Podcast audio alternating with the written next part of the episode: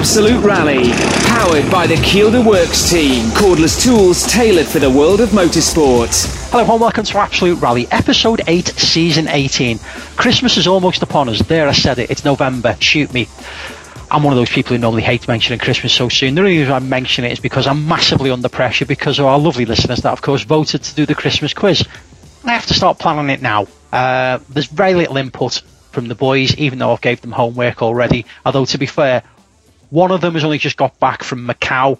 The other one, I've got no idea where he is, but he sent us a nice picture from being outside of somewhere before. And the other one who's with me now, Ryan Champion, is just about to go to Africa. So they've all got relevant excuses. Hello, Ryan Champion. Hello, yeah, I'm still here, just. Uh, good, good. Well, before before we obviously before we wave you off and everything else, it seemed like a really good time. There's lots of different bits and pieces I want to talk to you about in rallying in general, but we should probably talk about Safari. And I'll wait, but pulling the smoke and mirrors away as we always do.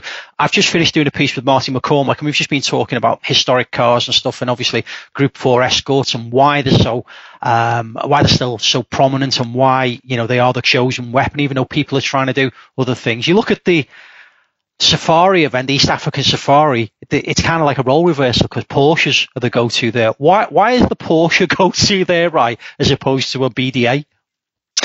Uh, I think the thing is for for Africa, a car has to be has to be very strong and reliable. And, and the thing is, as, as we all know, uh, if you take a, a BDA like a a Group 4 spec BDA Escort, it's a very, very long way removed from the road car it was once based on. Um, whereas actually the the 911s um, are, are, a lot more sort of standard in layout, I would say, and even you know the engines are pretty strong and reliable and torquey, whereas a, a BD is very very peaky and. Um, certainly for for Africa, the Escort has taken a little bit of, of re-engineering, whereas as we know in this country, um, it's it's been honed to perfection over the last forty years, um, and and it's two different things, isn't it? Uh, the the rough rallies are all about uh, long distance and reliability rather than than out and out speed, um, and you know, a lot of people think uh, an Escort's easier to easier to drive and uh, easier to go sideways in, but um, I, am quite happy going sideways in a Porsche nowadays. I'm sure you are. I'm sure you are. Um, you, you touched upon this last week. Um, obviously, it's it's a strong but but not particularly big entry. Um, but what what just talking about diversity of vehicles, a Rover Vitesse, Ryan Champion uh, yeah, and actually somebody who had on the on the show a few months back. So uh, Ian Duncan, who was yeah. the winner of the WRC event in uh, in in 1994, obviously with with the TTE Celica at the time. Um, Ian's built various cars for the uh, the, the classic Safari from a um, you know big V8, uh, well a Capri with a V8 in it, then with a V6 in it. He also had a I forget what it was before that, but but some American big V8 American thing, uh, and back to a V8 this time, and he's gone all Tony Pond with uh, a Rover Vitesse. So uh, yeah, it'll be good to see how he gets on with that. Um, Can you ask him where, where he managed to source a Rover Vitesse from uh, in Kenya? I shall, I shall ask the question, but obviously it's it's hot on the heels of uh, of Carl Flash Tundo, another uh, local Kenyan hero, also going all Tony Pond and, and building a TR7 V8 a couple of years back. So uh, I think similar running gear in, in those two machines, albeit very different body styles. Yeah, absolutely, absolutely. So yeah, everything we've just been talking about there, of course, about the nice strong reliability of a 911. They've gone British Leyland uh, yeah, yeah. Well, you know, what can possibly go wrong? I think, I think it's it's fair to say that it's uh, that it's taken Flash a little bit of time to get the, the TR working, but it's but it's getting there now. Um, and a, a British built TR as well, so that was built by BGM Sport, that one, whereas Ian's car's um, you know been been built in Kenya. Um, but yeah, again, a big V8, so the they're very torquey, and, and that's quite important for that rally. You don't want to be stressing stressing the engine all the time. And um, it's quite interesting. You know, you just mentioned escorts, and there wasn't an escort on the entry list until this week for the Safari Classic. Uh, and then there was the, the last minute announce, announcement that Osian Pryce is doing the rally. So um, you know, great that we're going to see Osian there, and and he's waving the escort flag because he is the only Ford Escort on the entry list for the East African Safari Classic. Which is yeah, as, as I say, do you know, is that is this one that's been built over here, or is it one that is being sat over there? Because I don't know too much about. I've seen him put something out on social media, but uh, I don't quite know much how the deals come together. Is it is it an African car and they've been looking for a driver, or or is it something that's going to get sent over? I assume it's obviously going to get flown in if it's not already there. Uh, I think I think um, the car was originally uh, built out there, but I know that Osian had tested it early this year in um, in Walters Arena. But I think the deal came together very much because he's been involved with um, a Nissan 240 RS, uh, developing that. I think. Um, the Extreme Rally, who, whose Mark II he drives quite a lot, have, have been involved in in developing this uh, a Nissan 240 RS, and, and so it's the chap that owns the Nissan also has the Mark One Escort, and uh, I think Osian literally got the phone call uh, end of last week because I, I sent him a message the day it was announced, and I said, "When did you hear about that?" And he said, "11 o'clock." Love it. Love it.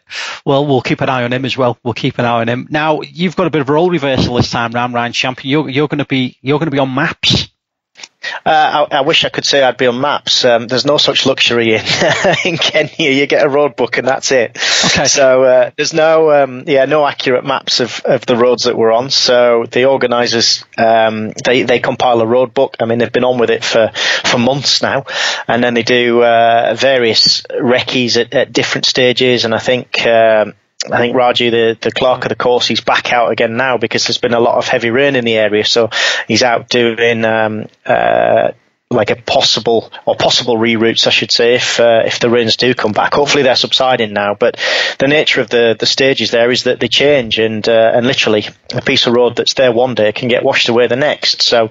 Um, it can be a fluid situation depending on the on the weather, but yep, you get a road book and you know, you, you make the best of the information you have in that road book. So uh, it's it's important to to keep on it in the road book, and then you, you you're looking to see what you can visually see ahead also. Now, you you know, joking aside, you you are over the other side. Tell us a little bit about the guy you sat with, right? Um, so I'm co-driving for uh, Philip Kadoorie in a, a Tuthill 911. So the one thing that is familiar is the car. Um, now, it's fair to say Philip hasn't done a lot on gravel before. We've uh, we've been doing some testing during this this year at Walters and uh, and Sweet Lamb, um, but one of his ambitions to to was to do the East African Safari. Um, he, he prepared for it last weekend by uh, racing an AMG AMG GT around the streets of Macau. So um, you know, I'm sure that tarmac mileage will, will, be really useful on the first road section. Um, but uh, yeah, he's a fun guy, and he has uh, a big passion for, for motorsport, and he's been mainly racing so far. So uh, Lamborghini Super Trofeo. He was at uh, Goodwood earlier this year for the revival with a an AC Cobra. Um, like I say, he was in an AMG GT last weekend, and his other rally car is an original Lancia Stratos. Wow. Did he say hello to Arg Jack? Because that's where Arg Jack was. He was, uh, yeah, he was funny enough, funny enough, they, they, I did introduce them over uh, over WhatsApp, and they, they had various conversations. It, it was like one of them dating things. Oh, I'll see you under the uh, under the statue of whatever, and oh, well, I'll see you. I'll be wearing a blue jumper. I've got green shorts on, and and, and they never met. Oh. So uh, I woke up one morning to a trail of about 15 messages, and they still never managed to meet up.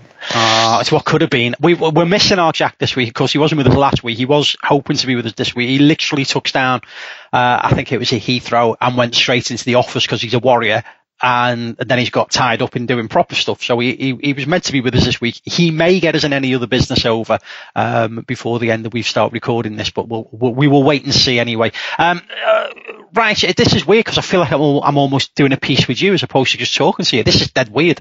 I'm, I'm trying to. I'm, I've got. I'm struggling with context of a conversation here. Um, what you do and, and, and, I should have probably asked you this ages ago, not even probably as part of a podcast. How do you get ready for doing this this event? What, what, what is there is there anything you can do?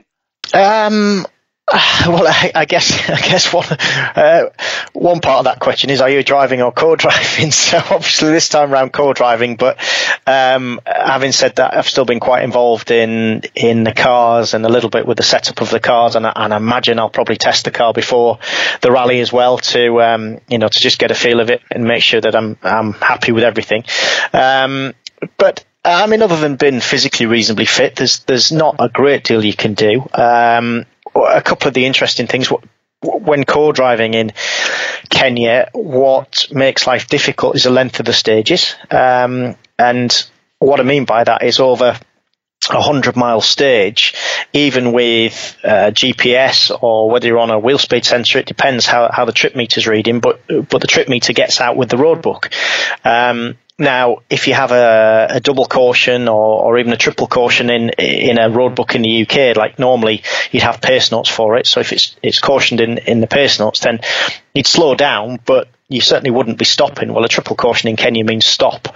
And bearing in mind, you can have a section that's maybe 120 miles an hour plus up to it. And then you have to stop, pick your way through maybe a washaway or a, or a riverbed, back up the other side, and then off you go flat out again. So distances are, are very, very important. And, and that's one of the, the tricks is to uh, try and keep um, adjusting the trip meter so it's it's uh, you know in tandem with the the road book, and it's, it's quite. Uh, it's quite different co-driving there, but but the nice thing is even you know obviously my background's in in driving recently as much as uh, I did do some co-driving a few years ago. But uh, the nice thing is even from the passenger seat you can have quite an influence in in the speed because you know you you've got to look as well on the faster stuff um, and then really calm things down on the on the rougher stuff or, or the tight stuff. Okay, okay. Um, you've got your we, we, we, joked about your flip flops, uh, which obviously you may get a chance to wear, or you may not round the pool. What's the uh, what's the general accepted attire? Uh, that depends. Okay. uh, officially nowadays, you have to wear uh, uh, wear a race suit, at least a single layer of uh, of flame retardant material, um, or you sign a waiver and do it old school and, and go in uh, shorts and a t-shirt, which is what I would say three quarters of the entry too. Okay. Okay. So uh, you've got to wear a HANS device, but um, on the basis that you do have to get out and push quite often, then uh, yeah, there's a, a, bit of a mixture of attire, I have to say. Um, I guess a race suit in theory would be the best, but uh, they do end up pretty pretty minging pretty quickly. Um, but it's and that's it. It's, it's, a proper challenge. You know, you've got stages that are everything from 30 miles long up to over 100 miles long. Um, you've got the likes of I've mentioned this before, but the fact that Stig Blomqvist still goes, the fact that uh, Fabrizio Pons still goes, is because they love the rally. That you know, it's it really does take them back to the character of the original Safari, um, and and it's a it's a proper challenge. You set off on a day and, and you don't really know where you're going. You just follow the road book, and you don't really know what you might come across. So uh, there's there's definitely an element of the unknown, which you know is, is not certainly not normal in modern rallying. So uh, nine days, is that about right? Uh, it's eight competitive days, so you do four days, then there's one rest day, uh, and then and then four more competitive days. So by uh, by midway through day seven, you're ready for it all to be over. I, I, get giddy a little bit later on talking about a five day rally with, with Marty. So it's just when I looked at the dates there. So 27th of November through to the 6th of December, um, Ryan Champion will effectively be, be off off the, off off off the radar, as it were, off the radar. So we're gonna. I've just realised we're gonna have to wait for your return to do the Christmas quiz. Uh, well, yes, maybe if you want me in it, yeah, because well, the chances chances chances of our diary matching while I mean the chances of our diary matching while we're at home isn't, just isn't to say, yeah. so. No, no, I, th- I think we're going to have to do that. Bear in mind, bear, bear, in mind the amount of work that I put into it. I don't think I'm just going to do it. But uh, by the way, folks, right? I, I, I, I, put something out for the boys to do a little bit of homework, and we're going to do a section, um, uh, basically a minute, as many questions I can ask them in a minute on a certain subject. Jack and Ryan have not come back to me yet. That's fine. Trevor Agnew has. He wants it on duck hill climbing. Now, I don't know whether he was being facetious when he sent me that, but trust me, he's going to get his questions now on duck hill climbing. Yeah, I, th- I think it's irrelevant I think it's irrelevant whether he's been facetious or not. There's there's got to be something in that. I'm sure you can find some questions. Oh, I will. I will. There's not a problem at all. Um, speaking of questions, Ryan Champion, something we, we should probably do a little bit more of, um, as we we obviously we touched upon Safari. Um, we, have had some some correspondence in, and I'm, I'm, I'll, I'll, be honest with you, hand on heart, I'm not always great at the correspondence because I'm normally doing other things as the program's going out and everything else and trying to make it all work. So sometimes when we've got space to breathe, as we have in these episodes now, because obviously the seasons are over, we can look at certain things. And we've had a couple of messages in, and one literally that landed today. Um, we should do it in chronological order, really, but we we'll, we'll probably won't. But um, this is uh, this has been sent in by John. Uh, afternoon, absolute rally folk. I've listened to the last couple of episodes with interest. where you guys touched upon the new WRC class structure, as well as seeing a bit of online discussion about it. Even though I'm a pretty avid rally fan and car journal, I'm struggling a bit now with how the new structure works. What was supposed to be R4 brackets for the Oreca based things now seems to have been lumped in with R5 and WRC3, surely making those cars now obsolete. While R2 now doesn't seem to have much of an award outside of JWRC and what looks now to be called R4 instead. Then to make things more confusing, we're told about four-wheel drive R2 cars, the 208 R2, R4, which has also just been officially launched using a 1.2 engine. Surely that's going to make the 1.0 Fiesta engine irrelevant, as the bigger capacity will have more grunt, question mark. And where does that leave the new Clio? Um, it kind of goes on a little bit like that, right? Um, now, the reason why I mention this one, because I seen the launch of the 208. Uh, I don't know if you've seen the little video that Peugeot Sport put out. I think it was yesterday or maybe the day before. Um, but it's the new 208 R2. I was unsure whether that fitted into, is that a four wheel drive one? No, no, no. So that's a, a, conventional. I was going to say a conventional R2 car, but it isn't a conventional R2 no. car because R2 doesn't exist anymore. Yeah. But yeah, no, it fits into R2 and just uh, like obviously Ford did with the uh, the R2 Fiesta, as you're very familiar with, move from normally aspirated to a, a smaller capacity turbo engine. That's also what um, what Peugeot have done, and obviously the I think the new Fiesta now is 1.5 though. Is that correct? Yeah. Or is that, or is that yeah, still one litre? Ah, still one litre. This thing is still so one litre. Is it still one litre no, no, no, the, no, the one litre was the R2T, and I think yes. the, the new one, the newer shape one, which is done just JWRC, is 1.5. Yeah, yeah, yeah, yeah. yeah. So uh, yeah, so actually to answer your question, um, no, the Peugeot is actually still a, a slightly smaller engine to uh, to answer the query. But I, I, I'm exactly well, I'm aligned with that email because I think uh, somebody's tried to make it more straightforward and simple, and all it's done is, is made things more complicated. Um, I don't know that we've touched upon this before. I'm just going to. It's it's quite a long email, and I'm just trying to get to another point that I just wanted to run this one past you. Uh, one thought I also keep having is that if the FIA want an affordable four-wheel drive car, maybe they should bring back Group N and four-wheel drive cars.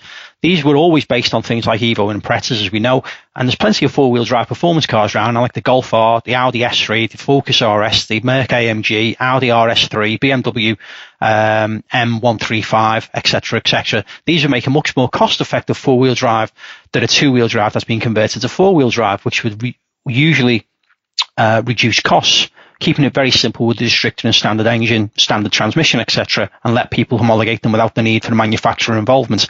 Mm, not sure about that bit. Um, I like the concept of it. The, yeah. The it's problem is when you get to homologation, I know how much work goes into homologation. Yeah, yeah, you, not you, and not just that, not yeah. just that, but look at the cars that were homologated. A, a, Subaru evolved from when I ran a Group N Subaru in 1997 when it had a standard transmission. Uh, you needed to change one every day of a British Championship rally because if you didn't, it would break. Um, it evolved th- through that so that they ended up with dog box dog boxes to stop that happening. Uh, whereas a, an Evo was always had a strong transmission. But what I'm saying is the Subarus evolved through a, a, massive line from a version one to whatever it was, a version I can't even remember in the end. Um, N14 we ended up with, didn't we, in Prodrive speak, but or 15, 16s even, and then Evos. You know, there was ten different versions of the Evo, and every one of those was better and better and more refined. And the problem is, if you just took some of these cars with like the Haldex transmissions rallying, they, they would simply break. You know, you start putting, uh, remapping them, putting a bit more power through them, more more boost. Even though you're keeping a standard engine, there'd still be some mapping involved. And yeah, I think unfortunately we just see these cars break, and then you're into the same situation where you've got to develop them and strengthen things, and and then the whole thing starts over again. So. Um, it's it's maybe not just as simple as it seems to take some of these road going four wheel drive cars rallying. Yeah, uh, I, I, again, I guess uh, I guess we're all looking for something that we'd all ideally like to to happen, but the the likelihood is now, and again, it's it's what's going to turn on a manufacturer. And of course, this is the the, the, the one thing that's been bubbling away that I was going to come to in a second, but uh, it is all kind of related when you think about, you know, we've the, the, the, the rumours with regards to Sebastian Ogier and Citroen. Citroen, I think I'm paraphrasing ever so slightly right. They've confirmed they are going to go at the end of 21, waiting for the new regulations. Have I got that right? Uh, no, they they won't be in the new regulations. I think that was that was what they were saying. They they won't be part of the new regulations. Definitely right. not. So, so we still don't know if they're going next year, but they certainly won't be part of the hybrid era. Right. Which, and again, there's something which I talked about. I think with Trev a few weeks ago. Come off the back of the fact that Peugeot Sport put something out with regards to them doing something with electric yeah, yeah, absolutely. So, so Peugeot going back to uh, Le Mans again. So we've got this new uh, hypercar uh, specification for for uh, World Endurance Championship or World Sports Cars or whatever it might be called. Um, and uh, Peugeot have announced that they're going to do that. And so whether it's linked to that, who knows? But Citroen have said that they're going to concentrate on uh, on Formula E and Peugeot obviously to Le Mans. So as, as PSA as part of the group rallying won't be in the plans from uh, from 2022. Mm, okay. Will it be for 2020? Well, that's the big question, isn't it? That's the big question. It's one that seems to have gone a little bit cooler. They were talking about, I think I've seen a couple of stories floating around, obviously for autosport and things like that with regards to Elfyn, Ogier and Kalle at Toyota. So a complete revamp of the Toyota lineup. Do you see a complete revamp of the Toyota lineup? Um, well, I think Rovanperä is we we take take that uh, as a, as a done deal. Uh, I believe that a, a, Welshman moving to a Finnish team is is looking highly likely. Um, so I think it depends really on on what Citroen and Mr. Ogier do because you know if if Ogier is on the market then then of course Toyota are gonna are gonna swoop on him. They we've we've discussed this before. The the budget that Toyota are putting into it, they want um, somebody who can fight for the championship next year from the first rally, and who better than than Sebastian Ogier? So if he's on the market, I'm sure they'll do everything they can to get him. And even if he isn't, but I think obviously that still comes down to to what Citroen want to do. And um, whilst Ogier may, may rather drive a Yaris anyway at the minute. Um, I'm sure they'll that Citroen, if they do enter the 2020 championship, they'll do everything they can to, to keep him because, you know, I'm not being funny, but if they enter the 2020 championship without Sebastian Ogier, there's not a lot of point in being there. Yeah. Okay. Okay. Uh, going back to some correspondence, because we kind of got sidetracked a little bit, but it all seemed really relevant. James Welch sent us in a message, and I thought this was quite interesting, right? Because um, it's talking about youngsters coming in and obviously bringing budget and talking about junior rallying. Now, you and I will probably relate to this a little bit because of we did one make championships. And basically, the point he's making, I'm, I'm going to paraphrase it ever so slightly, uh, James. Apologies, it's another long message, and we do appreciate it. We really do. But it's talking about juniors going out and obviously going out and finding sponsors and things like that. Um, you know, going out and getting a, you know, an, an Italian getting um, Pirelli sponsorship as an example, or you know, a Frenchman getting um, Michelin um, money or whatever it may be, and they're saying that junior rallying, you know, they can't go out and get an oil sponsor or a tire sponsor or whatever. You, you, you kind of lose out on the, the, the, the ability to be able to do that. Um, I completely agree with it to a point, but you kind of know what you sign up for. And you and I have both been through one makes where you've got to use a control tire or you've got to use this oil or you've got to do that because it's all part of the championship and you know what you sign up for.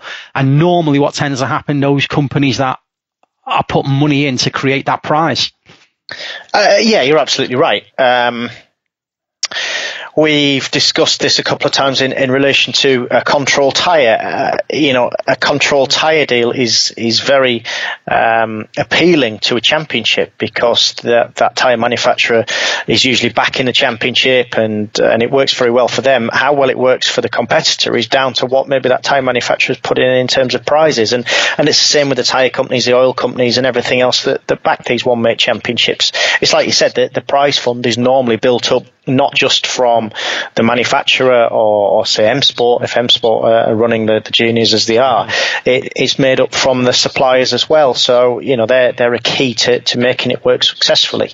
Um, but, you know, having said that, it's not always the case in, in these championships that having those deals tied up is, is massively beneficial to the to the competitor. Sometimes it is, sometimes it isn't. It really depends on the championship, but but definitely when you are in those championships, sometimes it takes away, uh, yeah, an opportunity of of support.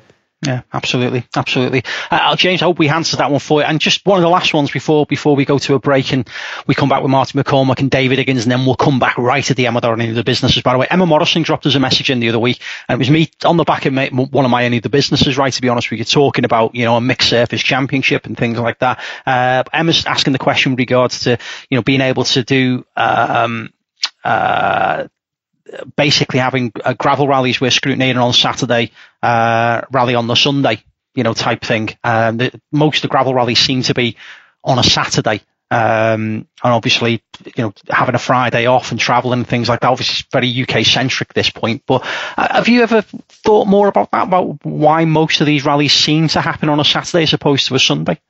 But then, you know, I, I, guess it's it's one of those, isn't it? Even if they run on a Sunday, then people often are getting back late at night to, to have to go to work on a Monday. Yeah, so good point. It's uh, it's it's getting a balance, isn't it? Um, yeah, I, I, guess in theory, in the old days, maybe people could finish work on a on a Friday and then still travel to the event.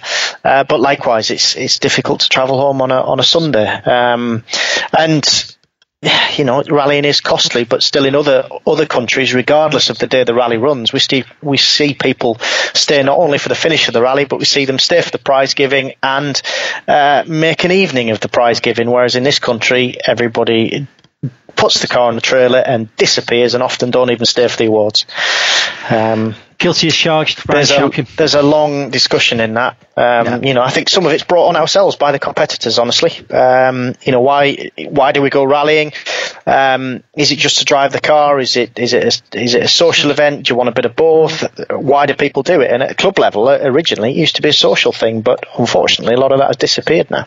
Yeah, yeah, no, I, am I'm, I'm, I'm guilty. I'm, I'm, guilty of doing exactly what you've just said because you know your, your time is time just seems so precious these days, doesn't it? I don't know whether we seem to have more time. I feel like an old person saying that, but did we have more time years ago to be able to relax and be able to do things like that? Because I definitely don't think we've got that time now. But still, there you go. Um, listen, um, we're, folks, we're going to go to a break. Ryan and I are going to come back right at the end of the podcast. So in between, you're going to have um, the wonderful Marty McCormack coming up very, very shortly, talking about another historic event, of course, the RAC rally, which is starting here in the UK in a couple of days' time. Hearing all about that, an epic five days, not quite nine days. Ryan's top trumped them there by four days, in fairness. Then we're going to have David Higgins talking about a 10 times championship and also with regards to being inducted into the Hall of Fame and also talking about his career path. Uh, we didn't really plan to go in that direction, but it's really, really interesting some of the things that David has to say. And I think a lot of young drivers could learn quite a lot from it. So, folks, we're going to go to a break and I'm going to come back with Marty, then David, and then any other business right at the end.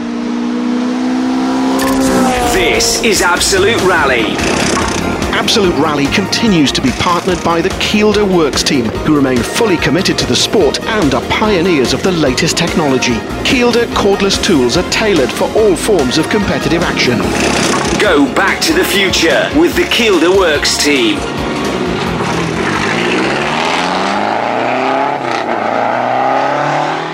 And welcome back to Absolute Rally. Um, obviously, Ryan and myself at the top talking about historic rallying over in uh, over over in Africa. Obviously, Ryan's flying off there over the next 24 hours, and uh, we've got a big event happening here in the UK, which uh, I think is happening every other year these days. It seems to be anyway. But I thought I'd get a twice a twice winner on. He has been on with us before. Marty McCormack, welcome back to Absolute Rally.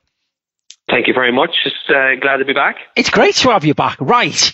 So it's happening. It does happen every other year now, doesn't it? I've got that right. They have kind of spaced it out a little bit now.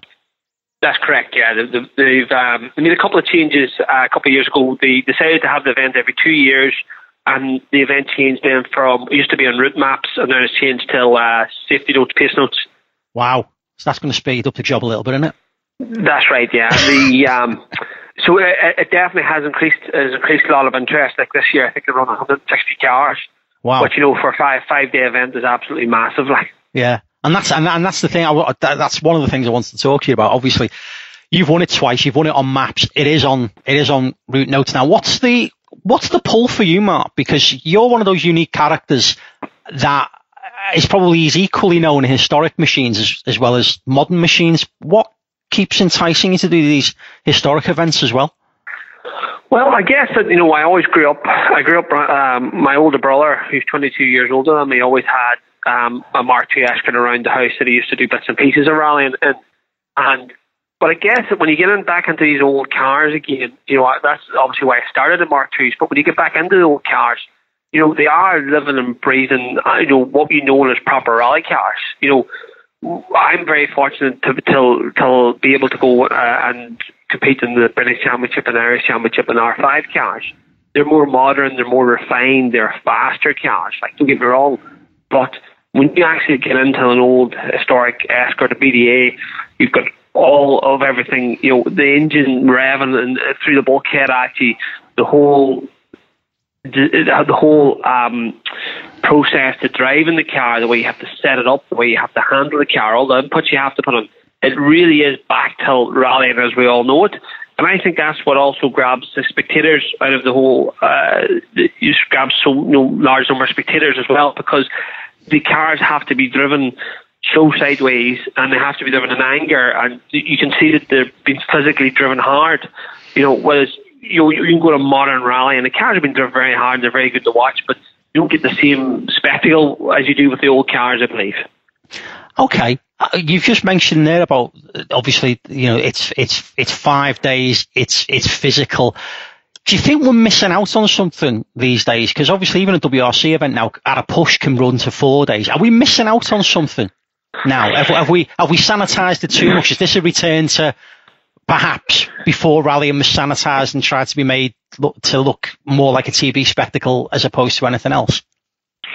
I, I think so, but I think also the movement and a number of different things uh, has changed the face of rallying as we know it. You know, the events have become shorter over the years because of legislation and because the number of marshals needed and people needed, etc., to run the, the events, but also because the teams wanted smaller events because the cars were becoming a lot more expensive to run. Like, you know, I have a full blown Group 4 um, Escort, and, and, and relatively speaking, it is quite reasonable to run. It's sort of an opposite of a modern car because a modern car, you buy the car and then the cost nearly always if you're doing a, any sort of you know serious amount of rallying, the costs will be greater in running the car than, than actually purchasing the car. Whereas with the older cars, if you have all your, if you buy a, a fairly fresh historic car, bar tires, what's okay, you know, tires are expensive in any vehicle that you're rallying, but bar tires, these cars are reasonable to run and they will do long periods.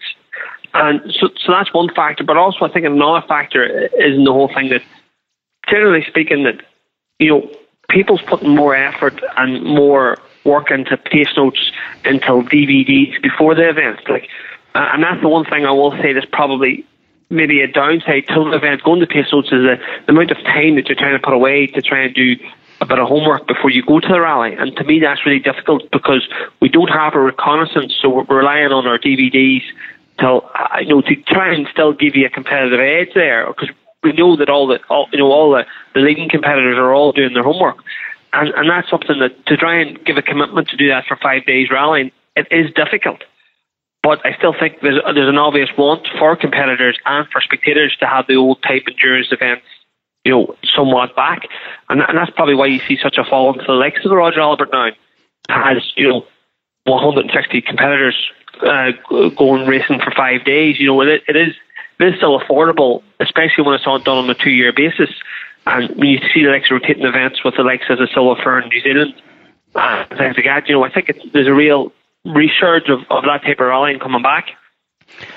Do you think, um, as well, I've just just looking at the entry list, and, and, and an old mate of mine I've noticed is doing it as well, but he's doing it in something a little bit different. He's doing it at Galant uh, the Mitsubishi Galant Wayne Sisson, and I've seen the pictures of it. The car looks stunning. Do you think, you know, apart from everything you've just said there about obviously kind of Group 4 escorts and stuff like that, do you think, generation wise, because we're a similar age as well, do you think kind of the next generation or the generation before us will, will kind of need to see an Impreza or a Galant in the, in the next couple of years to kind of hook them in, in the same way as what we've been hooked in with the older cars? It's possible, but I still think there's always going to be an interest. There's always going to be an interest for, for, for different cars. Look, every you know there was a. I wouldn't say everybody thought. I would say there was a, there was a lot of people thought that when the BMWs were released into the historics that they were going to take over, and they didn't. Now, because what we've seen with the Group Four Escorts, etc., is there's been a lot of time and a lot of work done on the cars because they are you know, they're obviously the most popular rally car that there is there. And the thing about it is, it makes someone like myself who this this part-time rallying, it makes it a very easy and accessible car to run. If I need anything from my Mark II, I just have to come and get it.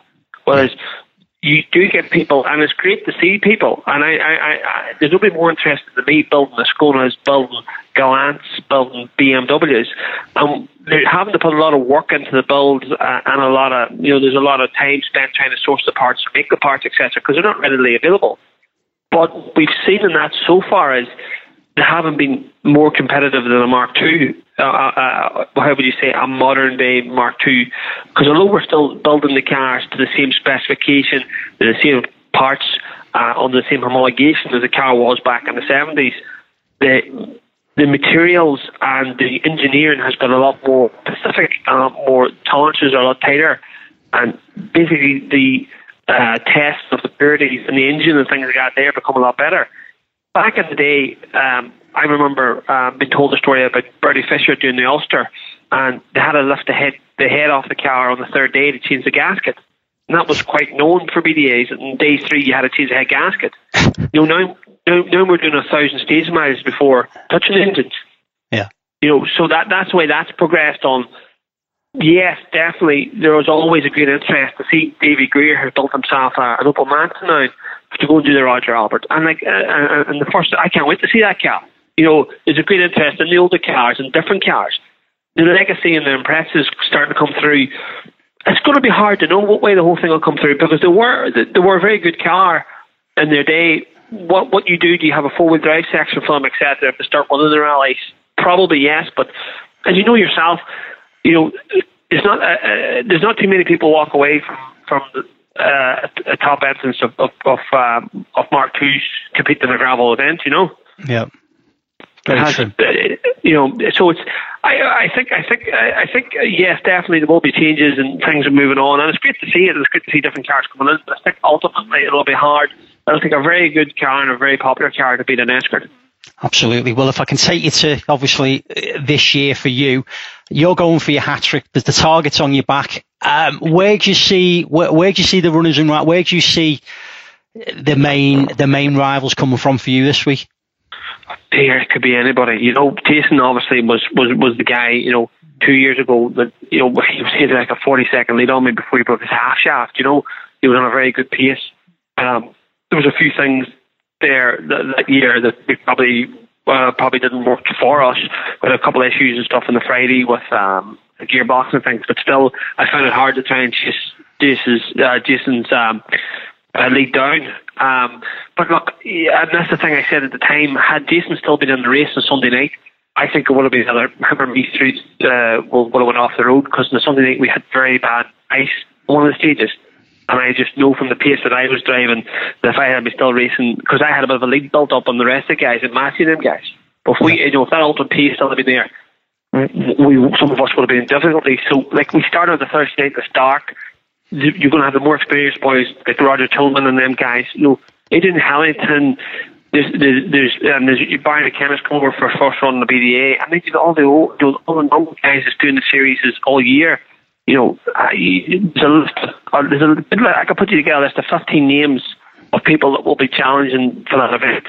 But look, yes, I'm number one on the road. It's a privilege, absolutely, absolute privilege to put number one sticker of the Roger Albert Clark on the side of the car. But for me, what I can hope for, what I want from the event, is a, is a damn good race because that's what we're there for.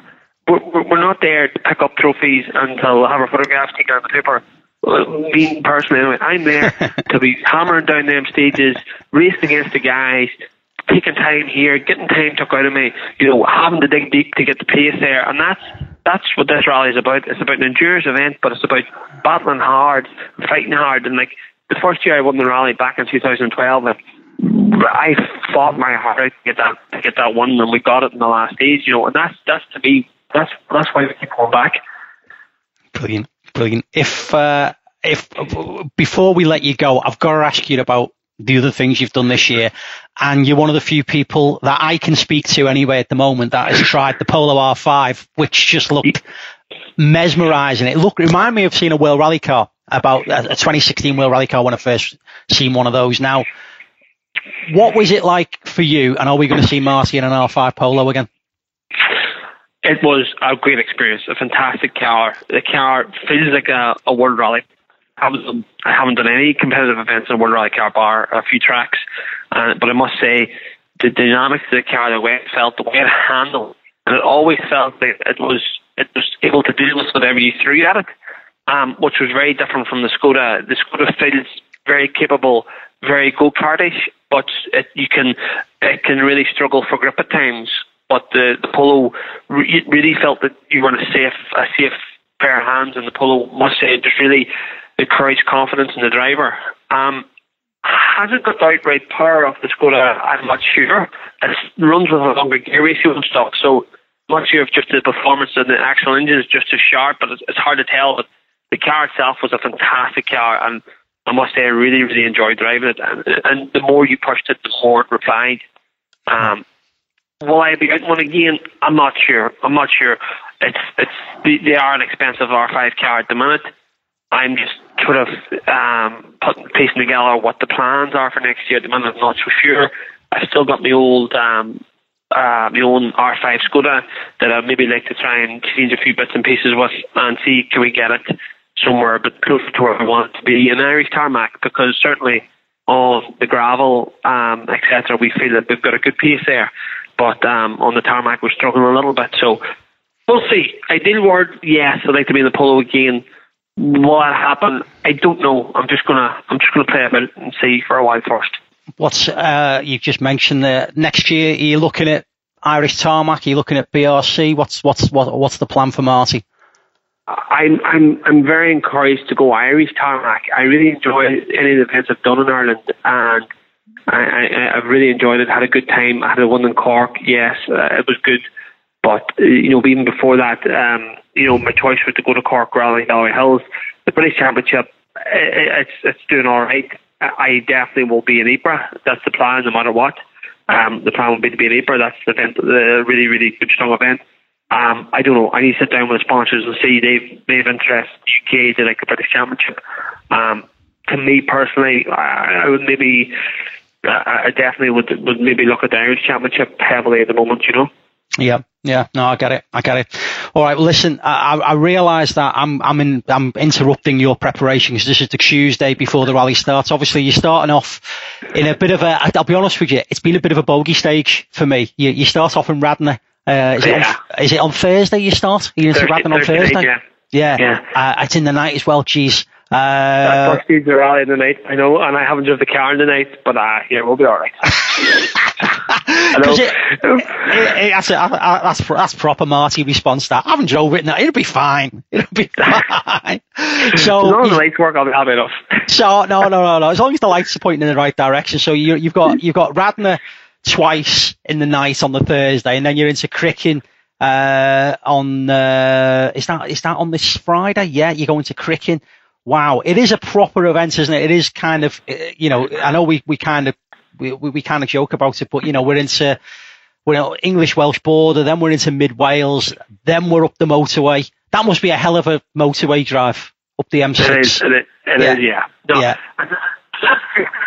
because it's so different from anything you, you do. Like it's and it's a rally everybody's been talking about for for two years, you know, and and, and because it's as much an event as it is, it's an adventure as well. The whole thing is an adventure. And we've got you know you've got your management crews out after you. We've basically got a spare escort in the bit of the van, or the back of the van, sorry, in the bit of cars, you know. So you know you've all these bits because it is an endurance event and um, it, it's just like the whole the whole thing's just just buzzing and ready to go, you know. So it's yeah, it's definitely it's. Uh, I, I'm standing here at the moment with a head cold, so I'm trying to get rid of that at the moment. But I'd say by the time if I make it till Monday afternoon, I don't think there'll be much of a head cold left. No, Doctor Doctor Stage, Doctor Stage will kick in as we call it. Doctor Stage. yeah and the adrenaline. Listen, mate, uh, we thank you so much for joining us. And again, I hope you get the hat trick. I really do. And uh, we'll, we'll, we'll be keeping an eye on you. Marty McCormack, good luck, mate, and we'll catch up with you again soon. Great job, Tony. Thanks very much. Cheers, buddy. Take care. Cheers. This is Absolute Rally. Quarter, mid left crest, 8 6 right minus, tightens over jump, opens over 50, sharp left, tightens 5 6 over left crest, over 70, 5 right. Ireland's leading commercial note supplier, Killian Duffy, has joined forces with 2016 British Rally champion Craig Parry to form On the Pace Note UK. For more information, visit the website onthepacenote.co.uk. And welcome back to the next section of Absolute Rally. As mentioned last week, um, we thought we were going to have them last week, but we've got them this week now. Better late than never. David Higgins, welcome back to Absolute Rally.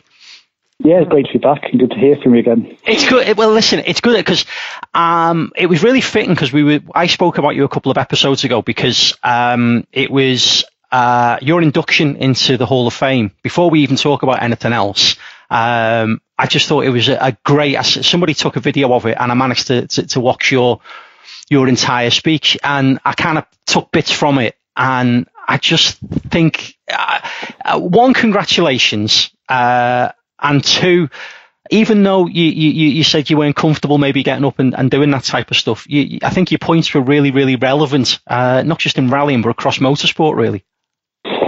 Yeah, it was funny because we had a rehearsal, to rehearsal, and they said, like, so what have you got prepared? And so I haven't done, haven't done anything. And they were having this massive, like, drama that I hadn't done anything. But, um, you know, everyone, the points that you sort of make on it were just true facts that I think people start things now for the wrong reason. They start because they want to be a Formula One driver before they even know if they can race a kart. Um, and a lot of its parents can lead people down the garden path as well, isn't it? Because they want to do achieve and they didn't. And I think it's just you know my ethic all along was I race and I've rallied because I love doing it.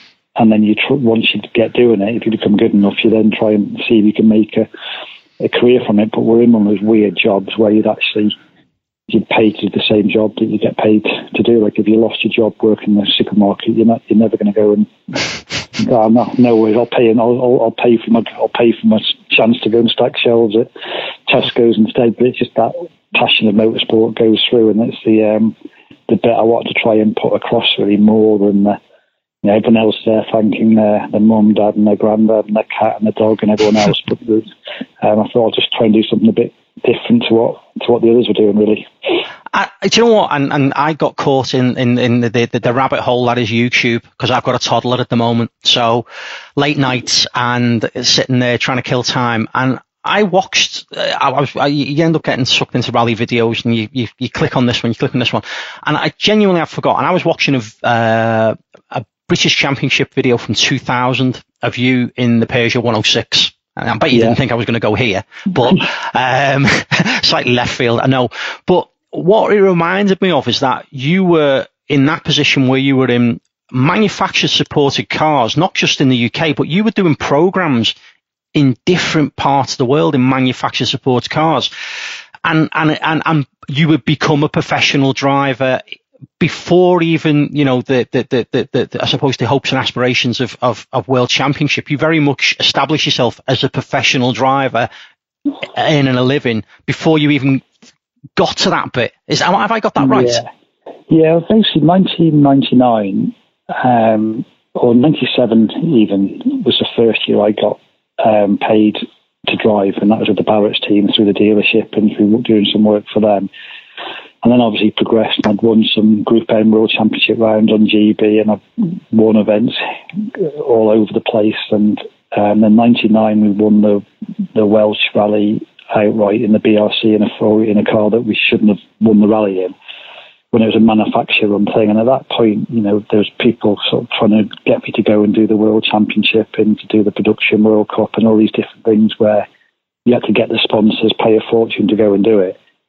And at that point, I'd start to make a bit of a living from the driving. And I, not that I didn't want to chase a world championship goal because I, in some ways, I regret I didn't try it. But on the same point, I thought if I'm going to make a career out of being a rally driver, I need to go to countries and go to places where I can earn a living, um, rather than spend everything you've got and every dream you've got. Because the way I looked at it, I needed almost a million pounds to do the production World Cup properly, and then three times that to try and do a World Rally program, and before you know it, like where where you're going to draw the line because you're always not going to quite have the experience. So I did make a decision very early on that I was going to do it as a as, a, as my job and maybe not take the drives in the countries or the places or the championship I'd really want to do, but go to a manufacturer link or a place where I could do it to to make to make a career from it really, and that and it's worked out um, brilliant in the end.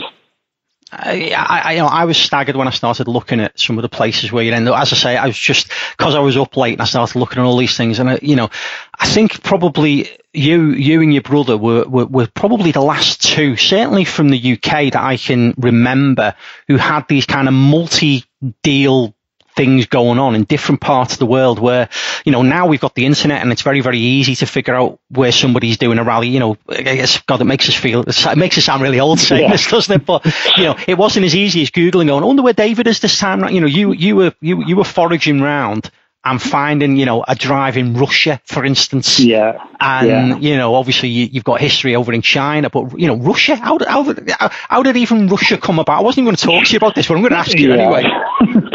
I think I think at the time I was uh, we were dominating Group N in the British in the British Championship with a bit of support from Prodrive and Barrett's, and then they Itera were their biggest customer in Russia, and they were trying to secure a championship for their for their own team, and I think it just came into one of those things that.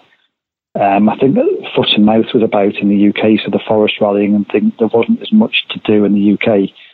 Um, apart from that Formula Rally or whatever it was called or something. So there wasn't, we were doing with the Barretts a little limited program and going to France and Belgium for the odd event just to sort of keep keep our sponsors happy and keep um, keep the name out there. And the sort of chance came about because I was doing some testing with Prodrive's, you know, would you be interested in going out there and and just trying to help them win the championship? And it sort of stemmed from there. We went and did the first event and we were leading it and then that didn't really go to plan because we were only meant to finish sort of fourth or fifth, try and keep somebody else behind. But it was a good laugh when you look back, and it was quite funny whenever you get into the lead. The the championship people we were trying to battle against, which was Toyota at the time, we just seem to get like jump start penalties just to try and um, manipulate the results as much as you can. But when I was out in Russia, there was no way I was going to ask any questions or complain anything. I just did the rally and um, got my got my got my wages and went home and, and, and enjoyed it. But it was it was good fun. So like, and I also you know there was I think it wasn't long after that I was doing a part program with Opel Turkey in a Formula Two um, Corsa or whatever it was called at the time, and then a, a different program in the UK and a part program in China, just trying to keep everything all all ticking along really. It's yeah, it, you know, it is phenomenal to think that you know there's three three Group N British titles. Obviously, um, you, you won the, the, the BRC overall as well, and now we're at this staggering figure of, of a ten time American champion. Now, when you first went to America, I'm assuming it was very similar to what you've just been describing. It was a position where uh, somebody made you an offer to go out there. It was a way of you making a living. Uh, very obvious question, but that first event, did you feel that in kind of, you know, 10, 11, 12 years time, you'd be having a conversation in your, in your, in your ripe old years of, of late forties? Dare I, say? I, I, I, was, I was trying, I was trying to actually get into, into America as soon as Prodrive had an involvement there. And I was always chasing to try and, because I was doing so well with the Group N Subarus, I was almost, um, hope that my chance to try and get into something with the world team or or a full factory blown team was always going to be through the Prodrive route. But because we never actually used Prodrive team direct, we were always at the Barrett's sort of side team. When they went out to America, I thought I tried to get the drive and didn't get it, and went to, to Mark Lovell in the end. And then, so as soon as he went there, I thought, right, well, if I can find a program to go over there and beat them, then it makes it really hard for them not to give me something the year after. Um, and I, I, went, I went there and did, I know when it was a privateer with Andy Brown team. We got there and the car sort of broke down the very first like mile the first day. I'm like, oh shit, that plan didn't really didn't work. And then they called me out to a second rally at the end of the season, which was in just outside Las Vegas. And uh, I won the rally, and there was um, it was the only uh, there was a like I think there was like a ten thousand dollar prize money, and me and Makoto both won Tag Heuer watches, and were like superstars for night. I'm like, wow, this American dream, this is it, this is the place to be. And unfortunately, that was the last ever um, prize money or, or thing we ever we ever got from it. But when we when we got on the plane, came home from that, we're like, yeah, this is um, this is a place for, for us. And obviously, um, we won that event, and then we won the championship the following year as a privateer against all the manufacturers. And then with, with by winning the championship, um, there wasn't an opportunity to go to Subaru because they had nothing. They had nothing available. Still, the drivers were all signed up, so we ended up going um, and winning it with Mitsubishi. So, um, so that was so that was that. And then obviously then the Mitsubishi pulled out of motorsport, and it sort of left a big gap in sort of the American rallying collapsed for a little bit, and then didn't hear from anyone in America until December 2010 when I got a phone call from Lance Smith, my old boss, asking me if I'd be interested in going back out again. Then the rest is history. Yeah, it's and uh, you know it's. I don't know whether you have this as well, but 2010 doesn't feel like that long ago until you realise you check yourself and go, actually, it's 2019. Geez, yeah. that's, that's that's nine years ago. I know. Um, I know it's it, it, it is frightening. Now you, have mentioned obviously Mitsubishi there. Obviously, it's fair to say that you, you you're far more recognised probably around the world in places like Russia and China for, for, for, the bluer Subaru and your history with Subaru now. Um, is just you know it's it's got to be set in stone, hasn't it? You know, and I guess where I'm going with this is is is what what else can you do to really kind of cement yourself in the history of that brand? Yeah, I don't know.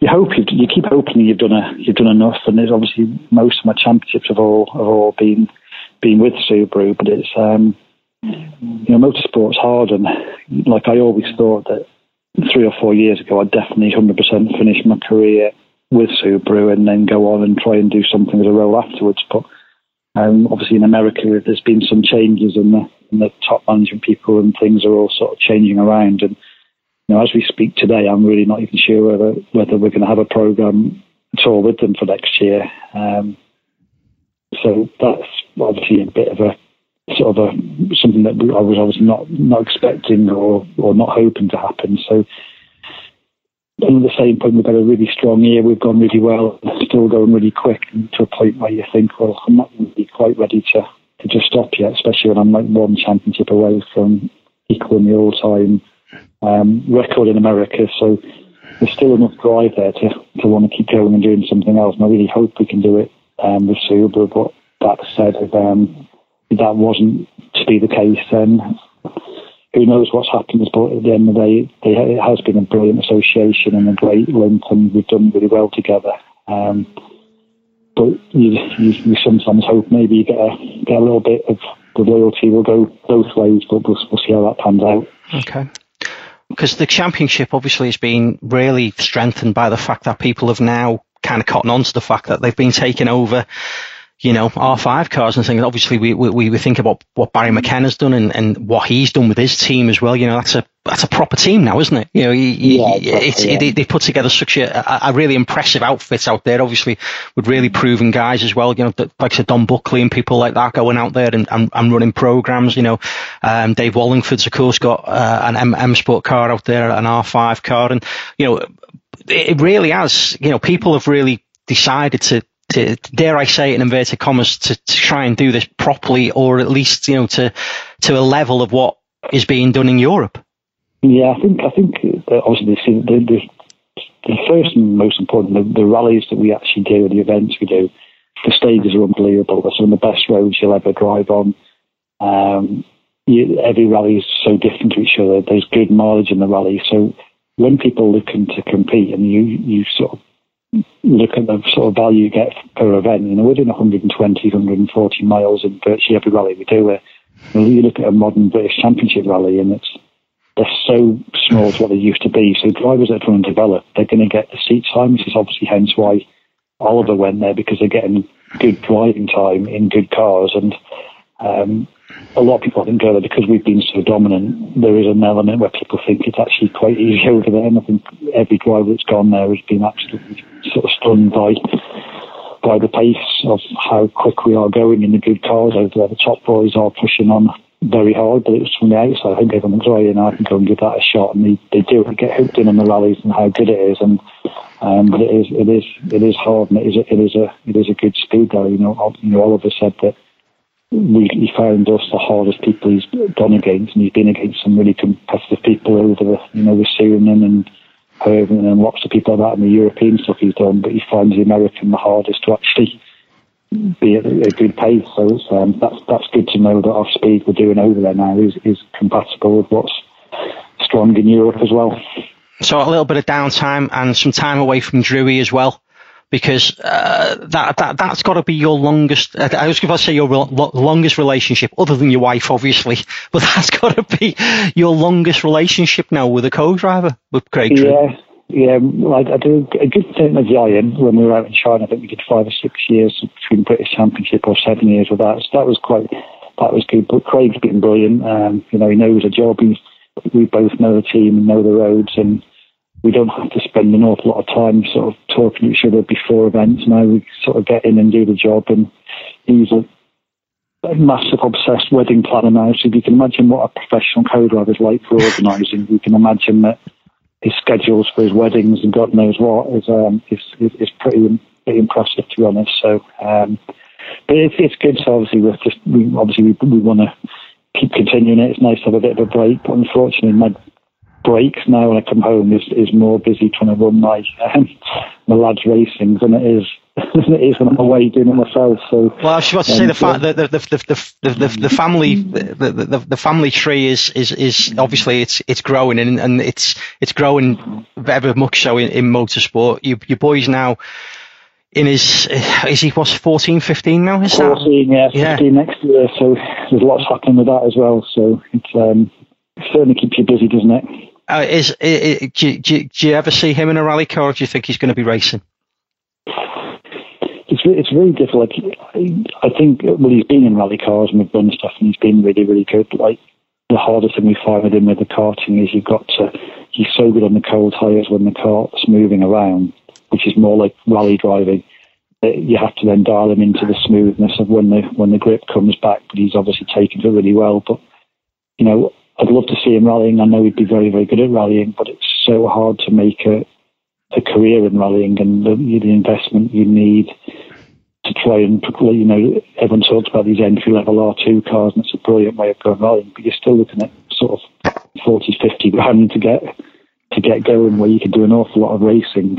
Um, for that type of money, and we we know that rallying is all about getting the seat time and the experience. So it's very very hard to sort of fast track your way up to doing it to that point where with racing there's so many more opportunities. You know, yes, you might not be in the absolute race discipline you, you want to be in, but there's so many other career aspects from sports cars to touring cars to different things. So for me as a dad stroke manager, I'd be pushing down the racing side for a bit longer if that's what, because he does want to make a career out of driving.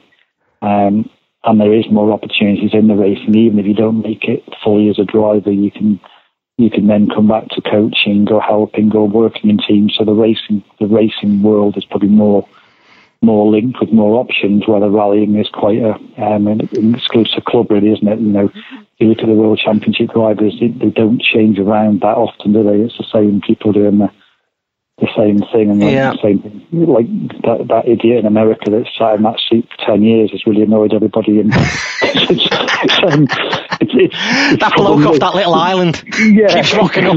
The, the, problem you've got is that the experience always counts for more. So, yeah, you might not be ultimately as brave or as committed or whatever you want to call it as some of the up and coming people, but you've got the experience and the knowledge of knowing how to win rallies and bring the cars home safe and get the points. And that that's why rallying's probably harder and people stay in it for longer. Where sort of racing, you can be here today and gone tomorrow, but there's always another series or another opportunity or another type of discipline you can do within the same type of style of driving, isn't it? So if you ask Matthew what he would like to do out of anything, it would be rallycross. That's his ultimate thing. He's got the side to side racing and the sliding around, but um, rallycross isn't the most secure ways at the moment for it's such an expensive sport and hard to yeah hard to know how that's going to go, isn't it? So very much so.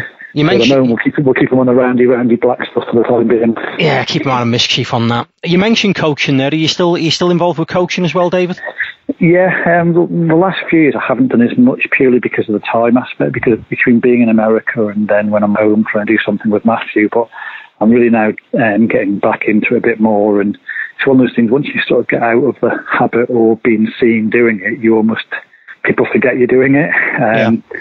So I've done a lot with the American people. I do a lot with McKenna Motorsport and Barry and different people like that. But I am um, I'm working on something for next year as a bit of a a new thing, which is going to be um, coaching with some video data and then a way as well, and that you can oversee their rallyings on events. So for sort of a very small price, you can then do virtual coaching, so you can see people's video set up from a, a rally and monitor what they're doing on events rather than what they're doing on a road that they know where they're going. Um, okay. So wow. that's something that's going to be quite good, really. So it's a, and it's a way where you know not everyone's got the time or the money to go testing and have the coaching, but you know from what I've learned from the coaching over the years and years of doing it, you can pretty much pick up a lot of it from a five minute onboard video, and especially if it's positioned right and with the right data. And I'm working on something with VBox to be able to get that, that you can give somebody a package, they go and do a rally, send me the data afterwards, and I can give them a report and coaching, and you're also getting to see how they're working with the co-driver, opposed to just um, seeing how the driver works. Because you know, sometimes I've sat with some really good people, um, but they don't necessarily compete on the rally as they as they're driving with me on a road that they know. So it's a more honest way of sort of judging somebody. Um, so that's something that we're, we're sort of pushing along with at the moment. Really, just trying to get the get it to be a package that you can give to somebody and bought in quickly. Um, this doesn't require a lot too much work. That's that's what we're working on at the moment with that. Okay, well, keep us in the loop because obviously, you know, we have people all over the world who listen to us. Yeah. Um, so, you know, that would be welcomed, and if we can share it around for you, obviously, we'd, we'd love to do that for you. Cool, brilliant. No, no worries. Listen, David, congratulations, ten times American champion. I hope you do get the opportunity to, to add to that to equal equal the record. But uh, try and enjoy a bit of downtime. Try and enjoy what you're doing with Matty because I know you're under pressure there, and we'll get you back on the program soon. Okay. Brilliant. Thanks, Shane. All right. Thanks a lot. Cheers, thanks so much. Cheers, David. All the best. Folks, we'll be back after this break. This is Absolute Rally. Whether it's the pressures of service or an issue out on the stages, it's vital to have the right equipment to hand. Kielder cordless tools are tailored for the world of motorsport and are being used throughout all forms of competition. Go back to the future with the Kielder Works team.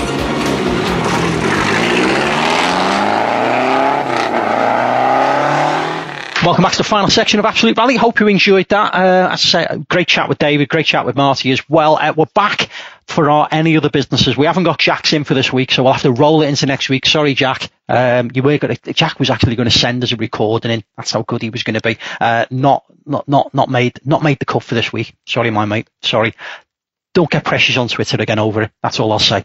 Uh, Ryan Champion, uh, you're any other business before before we go and, and let you go and start packing your things away. Uh, yeah, yeah. There's a lot of things still on the floor. Actually, now you mentioned that.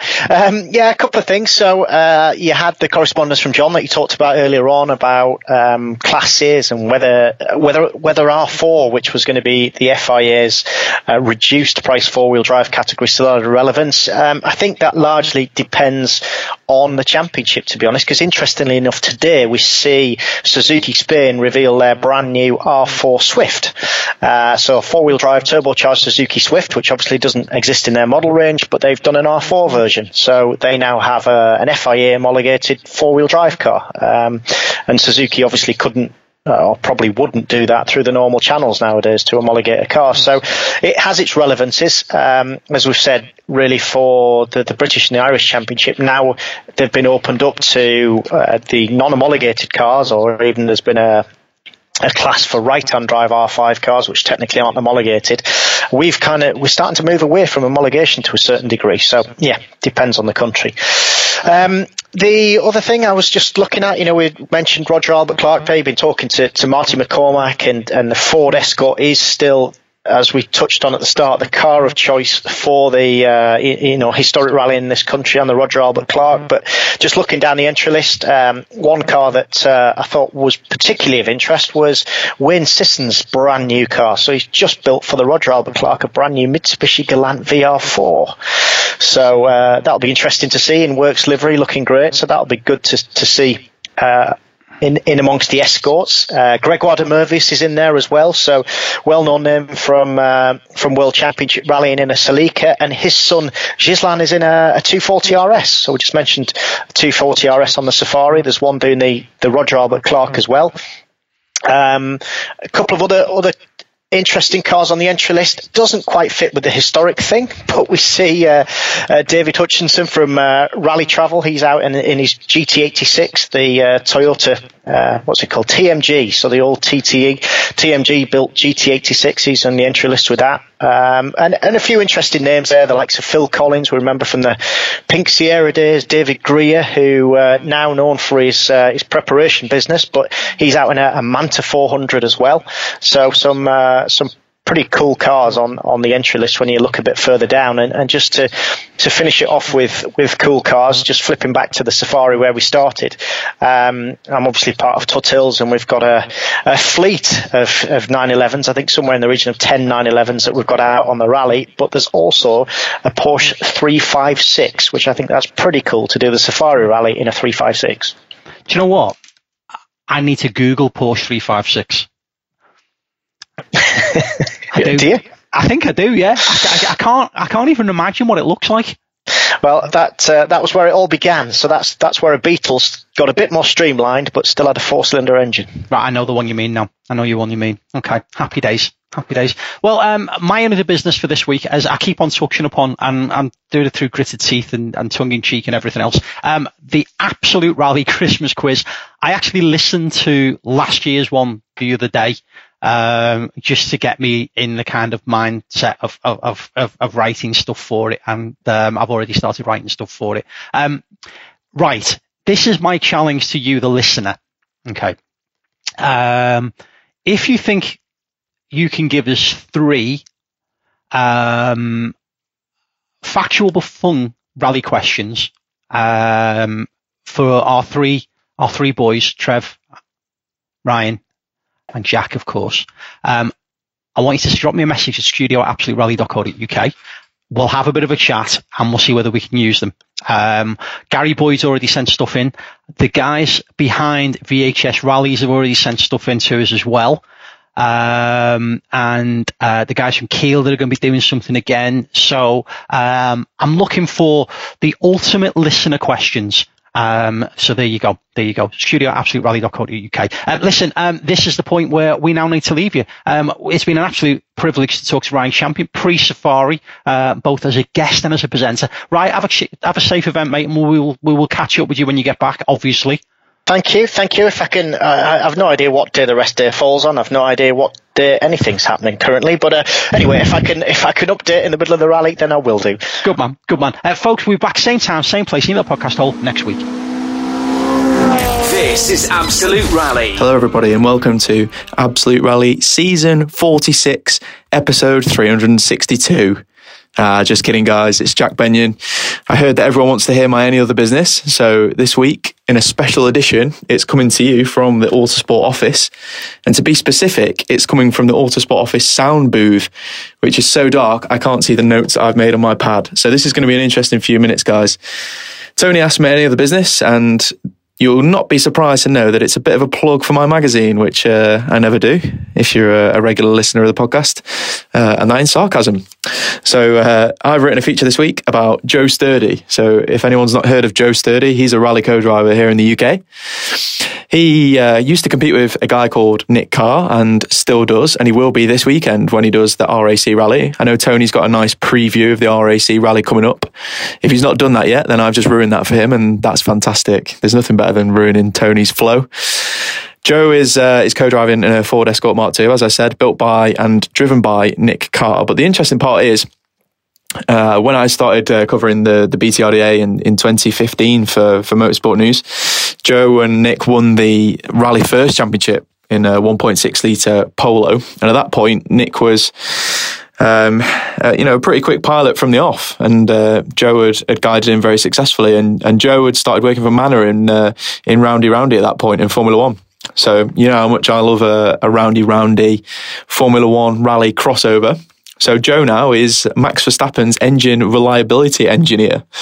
So when uh, when Max Verstappen's on track, it's Joe's job to make sure that the car's working properly and doesn't break down. Obviously, a lot of it is electrical these days with the hybrid engines. Uh, who knows? Maybe Joe will be getting poached by WRC team when the hybrid technology comes into the WRC. That'll be interesting to see. But uh, my favourite part of the whole feature is uh, Joe admitting that the F1 engines have developed so much now and have so much, uh, you know, electronic parts in them that he wouldn't have a clue what to do with the Escort engine. So their their BDA power is going to be uh, is going to be all Nick this weekend and, and, nothing to do with Joe. So the engine reliability engineer in the passenger seat is not going to have a clue. So if you listen back, Joe, I hope uh, hope it goes well, and to you as well, Nick. Uh, it's the most testing and difficult rally on the British calendar, really. Uh, over 300 miles of stages, night time. It's going to be really cold, probably frozen in places, and getting to the end of that rally is going to be a, a, big achievement for, for both of them. So I hope they can do that. Make sure you pick up Motorsport News this week for the feature, and uh, it'll also be on Autosport Plus as well. Uh, and finally, I just wanted to say, um, as much as I love taking the mick out of Tony, thanks for, for doing the podcast. We we love how much effort you put into it, and the fact that hopefully, if you're going to edit this into the podcast, then I imagine that's going to take a lot of effort, especially taking out all of my uh, terrible jokes and uh, pauses. And I wanted to say a big good luck to Ryan Champion, who's heading off to the East African Safari Rally. I'm sure there'll be plenty on the podcast about that this week. I saw his co-driver compete in Macau last weekend. Uh, came second in the in the GT race, so uh, he did very well. And if he if he drives like that in in Africa, then Ryan's going to have a very chance of a, another win. Or was it a win? Ooh, controversial. That's a fantastic way to end my segment. Uh, goodbye, listeners. Thank you for listening to my Any Other Business. And uh, yeah, I think you should rate my, well, for a start, you should rate my intro because, you know, I thought that was hilarious and I'd love to, to know what people on Twitter think of that. But also let us know if you want some more uh, Any Other Business from my dark dungeon in the Autosport office. Jack Benyon signing off. Absolute Rally. Powered by the Kielder Works team. Spread the word and download the podcast every week.